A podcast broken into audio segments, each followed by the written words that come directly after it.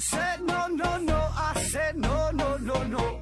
You say take me home. I said no, Perignon. You said no, no, no. I said no, no, no, no. No, no, no, no. no,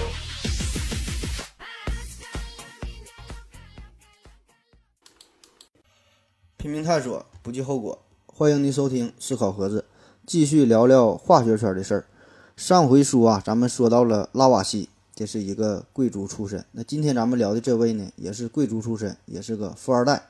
他呢是发现了人类历史上第一个定律，还把化学正式的确立成为一门科学。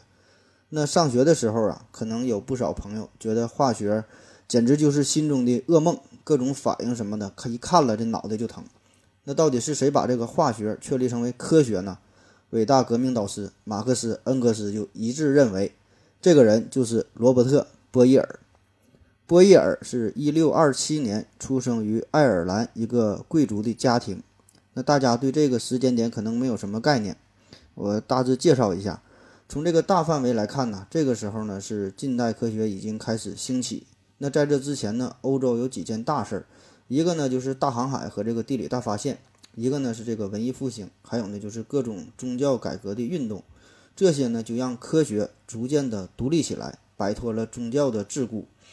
嗯，这呢也是一个名人辈出的时代。你看，我给你提几个硬人儿，就在博伊尔诞生前一年，这个是弗朗西斯培根刚刚去世，就是说那个知识就是力量这个人。比这个波伊尔年龄大一些的一些前辈呢，这个意大利的有这个伽利略，德国呢有开普勒。法国呢有笛卡尔，然后这个牛顿爵爷是比这个波伊尔是小了十六岁。那你看咱们说的这些名人里边有思想家、有哲学家、有物理学家、有数学家，而这个化学这个重任呢，就是落在了波伊尔身上。波伊尔呢，他的父亲是一名政治家，曾经呢担任过爱尔兰的财政部部长，还被授予了伯爵的这个爵位。获得了大量的封地，那家里的钱那就不用说了，这冰箱里那都是钱。可以说呀，这波伊尔那真是含着这个金汤匙出生的。他的这个家族里呢，一共有十四个孩子，他上边呢六个哥哥，七个姐姐，他是最小。那具体他妈多大岁数生的啥，这个咱就是无从考证了。但咱可以粗略的算一下，他上边呢有十三个孩子，那估计他妈应该是一个高龄产妇。所以这个波伊尔啊，从小。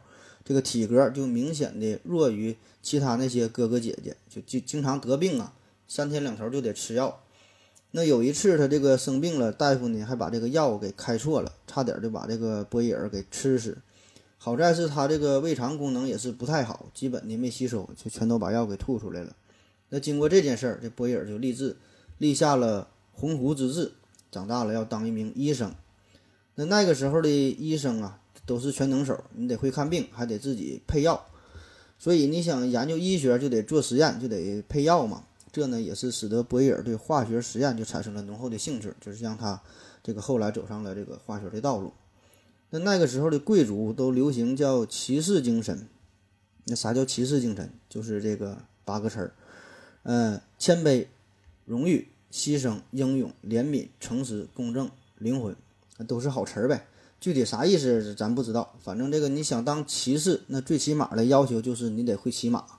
但是波伊尔呢，对这些打打杀杀的事儿啊，那是一点兴趣也没有，唯一的爱好就是安静的读书。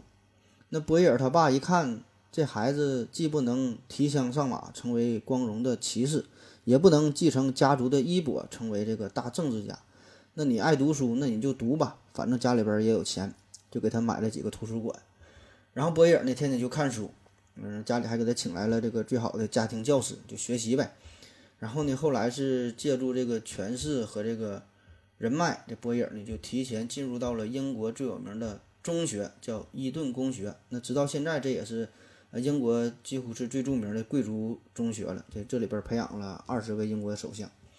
这个伊顿公学呀，是向来以这个军事化的严格管理而著称。那咱之前说骑士精神有两条嘛，叫英勇和牺牲。所以这个一战的时候，英国男子在战场上的战死率大约是百分之十一，而从这个伊顿公学毕业的这个男子战死率高达百分之二十点六。你看这就叫骑士精神。而这个英国中学规定的入学年龄呢是十三岁。那波伊尔是因为他爸找人了，所以他八岁的时候就入学了。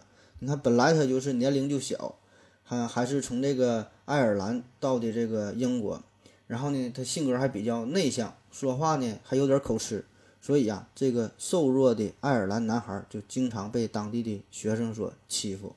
那好在是这个时候有一个不错的老师，叫做亨利·沃顿。沃顿这个人爱好十分广泛，是一个著名的艺术品鉴赏家，然后就经常带着波伊尔去伦敦去溜达玩一玩，看看油画啊，看看建筑啊，看看哥特式的大教堂啊。这个波伊尔母亲去世的早嘛，打小就是没有母爱，所以呢，在这个大教堂里边就是感受到了浓浓的宗教氛围和这个一些温暖，这呢也是为他后来呃成为基督教教徒啊，这个是一个重要的原因。那一转眼就是到了一六四零年，这年呢，波伊尔是十三岁。那是就在这一年，这个爆发了英国资产阶级革命。你看，又说到革命了，大家可能又不爱听。这事儿呢，简单，特别好理解，咱就简单说几句。现在我们都听说这个有英国王室嘛，现在的女王是伊丽莎白二世，老太太九十多岁了，精神头挺足。虽然呢，也有不小的权利，可以不用办护照啊，就想去哪国去哪国。他也也没有驾照，就可以可以随便开车，这都是真事儿啊。他这更大的权利啊，他是这个呃英国的这个三军统帅。但是现在这个王室更多的只是一种精神上的象征。可是呢，在这个四百年前的时候啊，那不一样，这个王室是独揽大权，就维持着封建专制的统治。那为啥要革命呢？那就是一个阶级对另外一个阶级不满呗。这段时间呢，英国的海外贸易迅速的壮大，这个手工业呢也是大力的发展，英国的资本主义呢就迅速的崛起。说的通俗点啊，就是这些新贵族、这些商人手里边有钱了，势力壮大了，但是呢，他们在政治上是一点地位也没有，所以呢，这就与这个王室就产生了矛盾。这个英国王室这些上层阶级，这这这帮人呢，自然是不愿意主动退出历史舞台，那资产阶级就不服呗，咱咱也不怕你哈，咱也能耐了。那一个不愿意下去，一个呢还想上来，那怎么办？那就干架呗，你就只能是革命了。那个时候，这个英格兰和这个爱尔兰呢是都归这个呃王室所管理的。那么战事这个战争一打起来之后，这个整个爱尔兰呢就是加入了保皇党，就是站在呃国王这一边。那自然的，这个波伊尔他的家族啊，就也是成为了保皇派。那当然，这些事儿啊和咱们的主人公和这波伊尔关系并不大，因为这段时间波伊尔基本是没着家，一直呢是在外边读书，日内瓦呀、呃法国呀、瑞士啊、意大利啊，就欧洲各处转了转，学习法语啊、拉丁语啊、数学啊、艺术啊，就是这些课程。特别是他在这个意大利佛罗伦萨的时候呢，是看到了伽利略的名著关于两大世界体系的对话，那这本书就给他留下了很深刻的印象。就是二十多年后，他也出了一本书，叫《怀疑派化学家》。那这本书呢，也是模仿着这个伽利略的这个书的格式所写的。那如果你还记得上期节目中咱说的这个拉瓦锡这个人儿哈，那咱们这这个拉瓦锡和这个波伊尔俩人呢，就是形成了鲜明的对比。同样都是贵族出身，但是呢，这个拉瓦锡是走上了仕途嘛，最后是被送上了断头台。而这个波伊尔啊，是远离官场，这呢是一个十分明智的选择呀。这个革命刚刚开始的时候，这个保皇派这边呢，就是还算是节节胜利，然后就是受到了阻力了。嗯，在一六四四年，这个波伊尔的父亲是病死的，哥哥呢是战死沙场阵亡了。嗯，再到后来，这个保皇派呢，就是一路溃败下来。那最后，这个国王查理一世啊，也是被送上了断头台。这是关于革命这边事儿。那好在是这个波伊尔是远离了这场政治风暴，呃，没因为自己的贵族出身呐受到过多的牵连。但是他的父亲和他的大哥先后的离去，仍然呢是让他处于人生最为迷茫、最为煎熬的这个时期。亲人离世，自己的国家呢也是经历了如此大的变故。那么这个时候呢，他就重新开始思考人生了，就是人到底。为什么活着呢？这个人生的意义是什么呢？这个人生的价值是什么呢？久久也是没有答案。那就在这个时候，他就看到了一本书，叫《一个医生的宗教信仰》。你看，医生写的，这个作者呀叫汤姆斯·布朗。这本书就给他很大的启发。这个布朗啊是一个很杰出的医生，也是一个基督教徒。然后他在这本书里边就写呀：上帝造这个世界的目的是给万物居住，但是造人的目的不只是为了让人在世界上生存，而是能够学习管理大地与思考上帝的作为。那我们之前说了，他对这个基督教啊很有好感，这回呢就更加坚定了他成为这个基督教徒的信心。而他对于上帝的执着呀，并不只是说要祈福啊，什么保平安呐、保发财呀，更多的呢是他找到了人生奋斗的方向，并且呢，他觉得可以用自己的逻辑和实验去更清楚地看待这个世界，去发现宇宙的规律，去理解上帝的旨意。所以后来他这个果然是在这个信念支持之下，哈，就发现了这个波义尔定律，就是在呃定量定温的情况下，理想气体的体积与这个压力是成反比。那么这呢也是人类历史上第一个被发现的定律。这个定律的伟大之之处啊，并不在于它具体说怎么算、怎么运用，而是说就是让我们更深刻的体会到了宇宙是有规律可循的。我们可以通过规律。来认识这个世界，就像是爱因斯坦说的，这个宇宙啊最不可理解之处就是居然它是可以被理解的。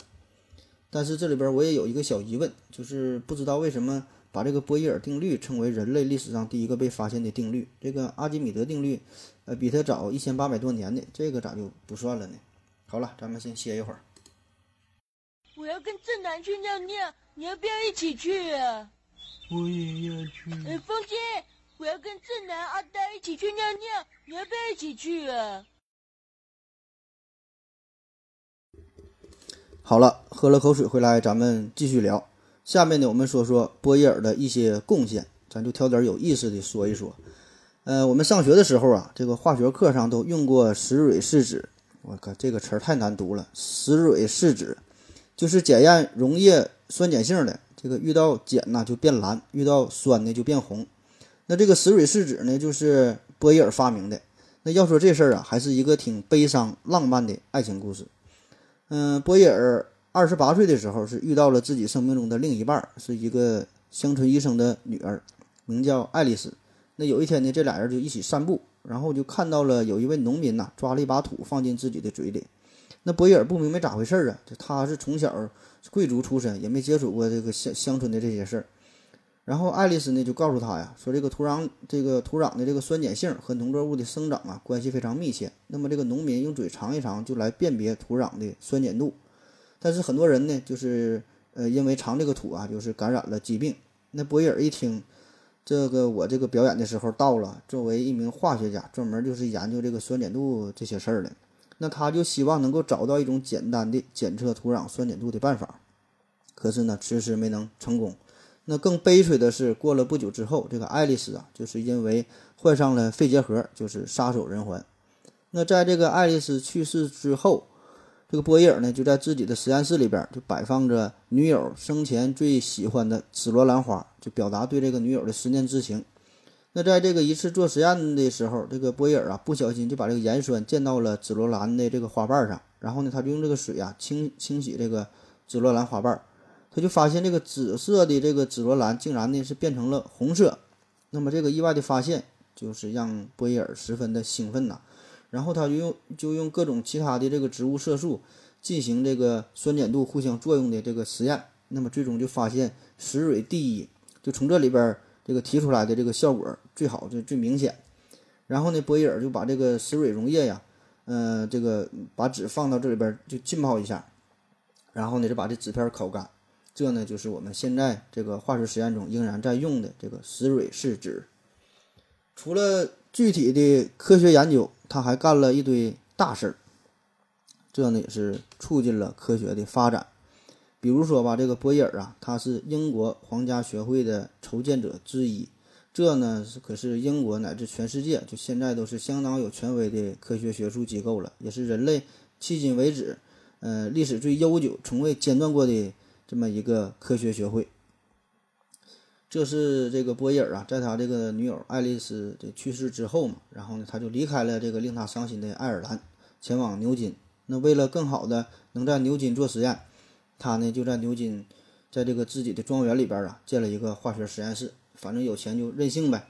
那在这个实验室里边，他就是经常召开各种科学沙龙。那之前在伦敦呢，有也有一帮这个爱之求真的人，他们也是呃有一个组织叫做无形学院。那后来这个无形学院这个队伍不见不断的扩大，嗯、然后就是结识了这个博伊尔嘛，然后就在博伊尔这个大庄园里边啊，他们就是经常举行这个集会活动，这地方大呀。可以说，他的这个庄园就聚集了当时英国最有才华的这些科学家。那么这呢，也是后来这个皇家学院成立的一个基础。那波伊尔呢，一直也是这个无形学院的一个核心人物。在一六八零年的时候呢，他还被推选嗯成为这个会长。但是呢，他这本身体弱多病，最主要的是他就讨厌这些乱七八糟的这些复杂的这个人际交往，然后呢就拒绝了。这这个他就是这个脾气。嗯，波伊尔在这个建造这个实验室的过程中啊，有一位得力的助手，呃，也是他发掘的一个这个科学大家。这人谁呢？就是罗伯特·胡克，就是后来和这个牛顿呐撕逼的这个人。那注意啊，这个人叫胡克，是发现胡克定律的胡克，是个英国人。那很容易跟他搞混的是另外一个人，叫做列文·虎克，这是一个荷兰人，就是做显微镜特别厉害，也是用这个显微镜发现精子的第一人。那不要问我具体他是怎么去做的，这俩人名很像，这个生活的时代也是很像，好像差不了几岁，就经常弄混，啊，不一样啊。这个是波伊尔在这个牛津大学的时候，就发现教室外边有个扫地的少年呐，老是拿着这个扫把也不干活，站就偷摸的站在这个教室外边听讲。然后波伊尔就把这个少年叫过来了，那一介绍一打听，这个少年说了：“我叫胡克，来自。”英格兰怀特岛家里边太穷了，没钱上学，所以呢就找了份在牛津大学扫地的工作。这一边扫地一边听课。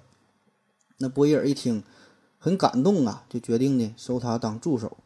这胡克呢也是很争气，很快的就是发挥了他在仪器呃、设计制造方面的天赋。那比如说，这历史上啊有个著名的马德堡半球实验，这个估计都听过。这个实验呢就是发生在这个年代这个时候。就是两个这个呃贴合在一起非常紧密的这个黄铜的半球，然后把里边空气抽走啊，这样就形成了真空。那么这个大气压力就把两个半球紧紧的压在一起嘛，然后用了十六匹马才把这两个半球拉开。这个消息啊，就从这个马德堡就是传到了英国，然后波影呢就想验证一下。那么实验用的这个空气的这个抽气泵啊，就是由这个嗯胡克设计并制造的。后来呢，胡克还呃，设计制造了很多的东西，就比如说有更为精密的这个抽气机呀。那么这个装置的精妙之处就在于呢，它是能够使观察者能够看到玻璃试管之内的这个情况。那据说当时全世界呀，就是才只有四台这个机器。总之吧，就是正是得益于这个胡克的协助，就帮他制作了很多的这个器械。这波伊尔呢，才能做了一系列关于空气压力呀、稀薄空稀薄空气状态啊等等的这么多的实验。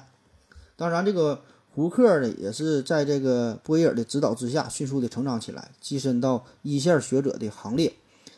那要说这个胡克真是多才多艺，除了在这个物理学上有所建树，他呢还很擅长建筑学。一六六六年，这个是伦敦着了一场大火，这也是英国伦敦呐历史上最严重的一次火灾。这个一万三千多民房是都被烧毁了。但是有一个好处就是，这个大火呀结束了长时间蔓延在伦敦的鼠疫。这火一烧，这个鼠疫没了。而这个牛顿呢，正是因为之前要躲避鼠疫，才是回到了乡下嘛，专心研究，使得他一六六六年。大爆发就成为他的奇迹年，很多研究都是在这个时候出现的。那么这场大火过后啊，这个胡克就是以测量员的身份和英国皇家学院的一个建筑大师叫雷恩，这俩人呢是重新嗯开始了这个伦敦的这些这个建筑，设计了一批非常优美古雅的建筑，就包括后来的这个格林尼治天文台，这都是这俩人整的。你看，你听咱这个节目啊，长知识，上下文呢还都能连上。那要说这个胡克和牛顿呐，最有意思的就是这俩人的撕逼大战了。但是呢，他俩他不是今天的这个主角啊，呃，主角主角，哎，又又又读错了。所以呢，咱们今天就不展开说了，说说这个牛顿和波伊尔吧。这个牛顿这个臭脾气啊，那是出名的了，逮谁跟谁撕。但是呢，他对波伊尔还是相当给面子。不仅呢是因为这个波伊尔比这个牛顿，呃，年长十六岁。这个波伊尔当时在英国的科学圈呢，也是属于立意见领袖了。更重要的是啊，就是在这个化学领域，这个波义尔可以算得上是牛顿的老师了。大约是在一六六七年，嗯，就他牛顿的七几年之后，这牛顿是二十四岁，然后呢才正式开始研究化学。估计他别的都研究差不多了，没啥事儿干，想研究化学。那么这个时候，波义尔呢是已经出了好几本关于化学的书。那在这个牛顿探索炼金术的这个过程中啊，这个波义尔也是起到了一个指导的作用，他俩就经常通讯往来。那我们现在一说牛顿呢，这个是牛逼顿嘛。嗯，物理方面，这个光学啊、力学啊、天文学啊、数学上是开创了呃微积分，甚至在这个哲学领域都有很高的造诣。但是好像他这他在化学上啊，并没有什么特别突出的贡献，反倒是晚年沉迷于炼金术，花了一生大部分的时间研究这门不靠谱的化学，可最后连个毛也没练出来。所以呢，他也被戏称为西方世界最后一个炼金术士。想一想，为什么这位？世界上数一数二的科学大神会自废武功，荒废自己的晚年呢？他，咱就更准确的说啊，不应该是荒废晚年了，这是荒废他的青年呐。这从不到三十岁就开始荒废了。那如果我们把这个物理、数学、化学、天文这几个学科咱放在一起对比一下，就是清楚一些了。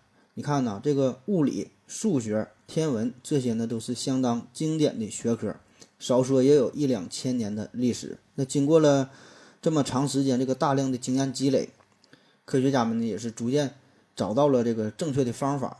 正如这个牛顿所说呀：“这个我之所以看得更远，是因为我站在巨人的肩膀上。”那虽然他说这话的时候是想讽刺胡克，但是现在看来，起码我个人感觉吧，他是三分谦虚，七分的有道理。就是这个牛顿的化学这个短板呢，并不是他一个人的不足，一个人的短板，而是呢与。这个其他科学相比，这个化学从来呢就没被当过一个正经的学科来对待，所以这个牛顿呐就没法这个集化学之大成了。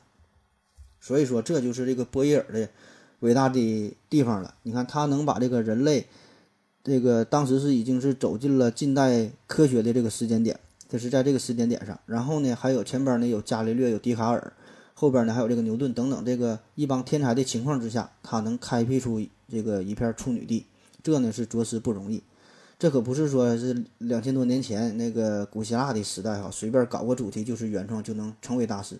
所以这个波义尔那真是夹缝中求生存，在这个科学圈杀出了一条血路，找到了一个属于自己的位置，使得这个科学就摆脱了从属于炼金术或者是医药学的地位，发展成为一门专门探索自然界本质的独立的科学。那我觉得这个是波义尔身上最发光、最耀眼的地方。那当然了，咱综合评价来说，这个牛顿甩波义尔十几条街开外，那是很正常的。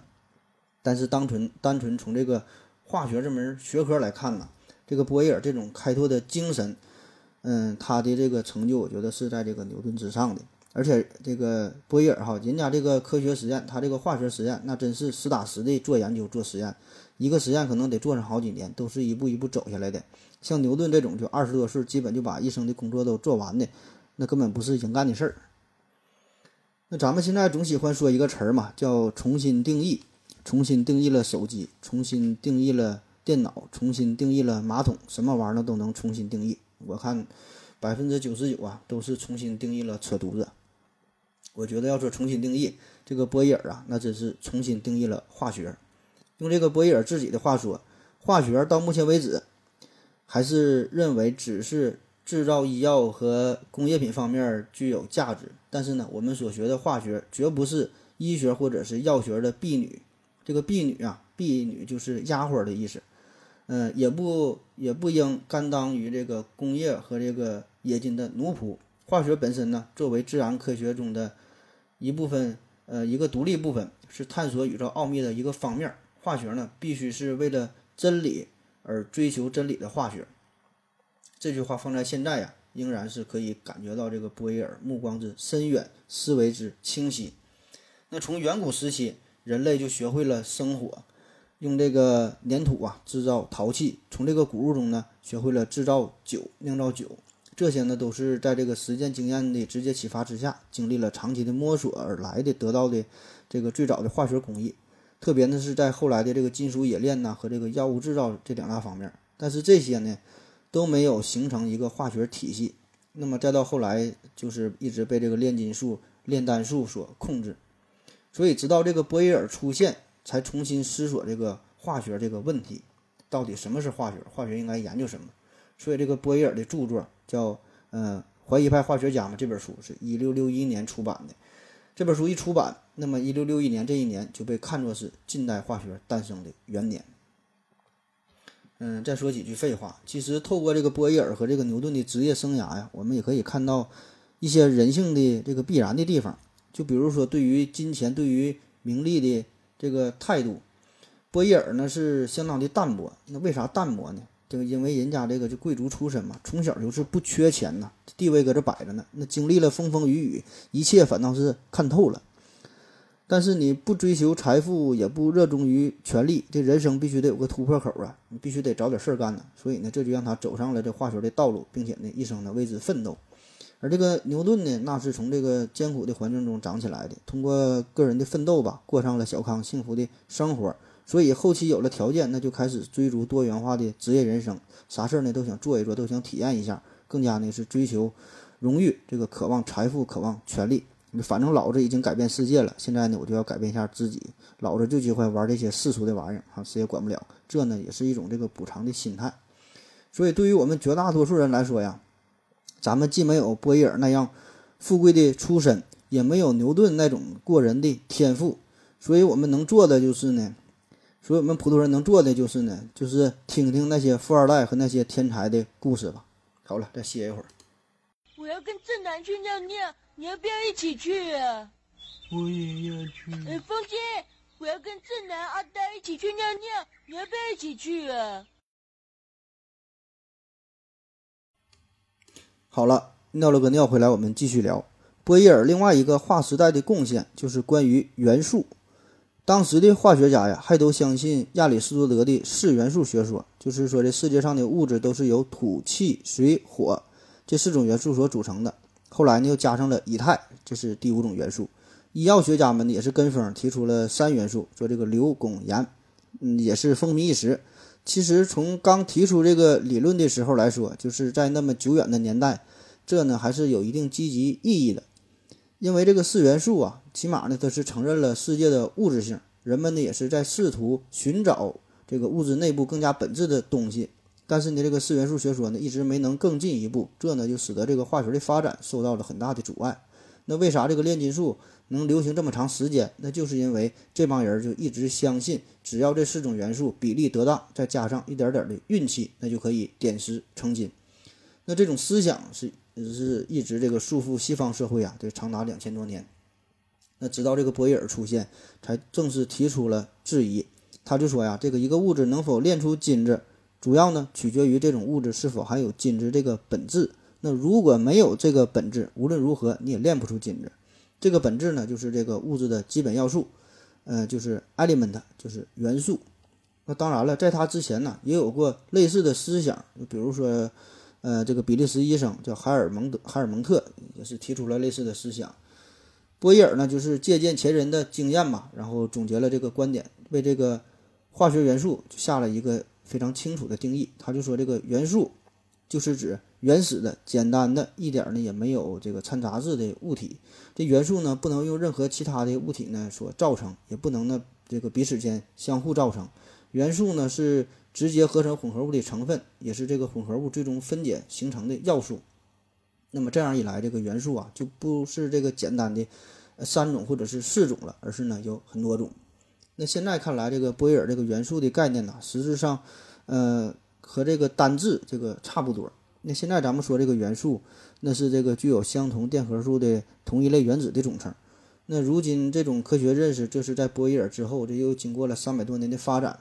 那直到这个二十世纪初啊，才清楚的认识到的。所以这个波义尔当时能够批判四元素学说，这个提出科学的元素的概念，着实是不容易。这也使得这个化学就第一次明确了自己的研究对象。那咱们现在说化学，你研究啥？不就是这个最基本的，不就是各种元素吗？那么更准确的说，这叫是分子和原子层次。以上的这个研究的这个物质的组成啊、性质啊、结构啊和变化规律，那当然了，这是到后来咱们发现了原子以及呢这个原子内部的结构，咱们才有了这个才有了这个更清晰的定义。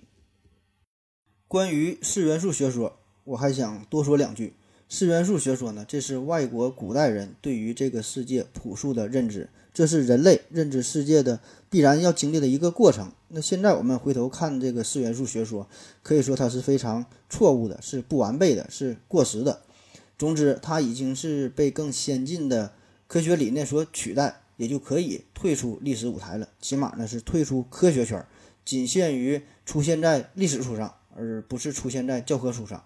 那我们并不是说就要嘲笑泰勒斯、嘲笑赫拉克利特、嘲笑柏拉图、亚里士多德这些提出四元素学说的这些大神。那正是他们为现代科学的出现铺好了路、迈开了步、吹开了雾、种好了树。我们对他们那是十分的敬仰、十分的尊重，甚至可以说是心存感激。但是呢，我们不迷信，并不是固执的坚守他们的学说。感恩之后，我们更要冷静。更加客观的去对待，那么这呢，我想才是对于曾经那些大神最好的一种祭奠。我想呢，这也是我这帮大神他们最希望看到的结果，就是自己的理论被抛弃掉，取而代之呢是更加先进、更加完备、更加自洽的理论模型。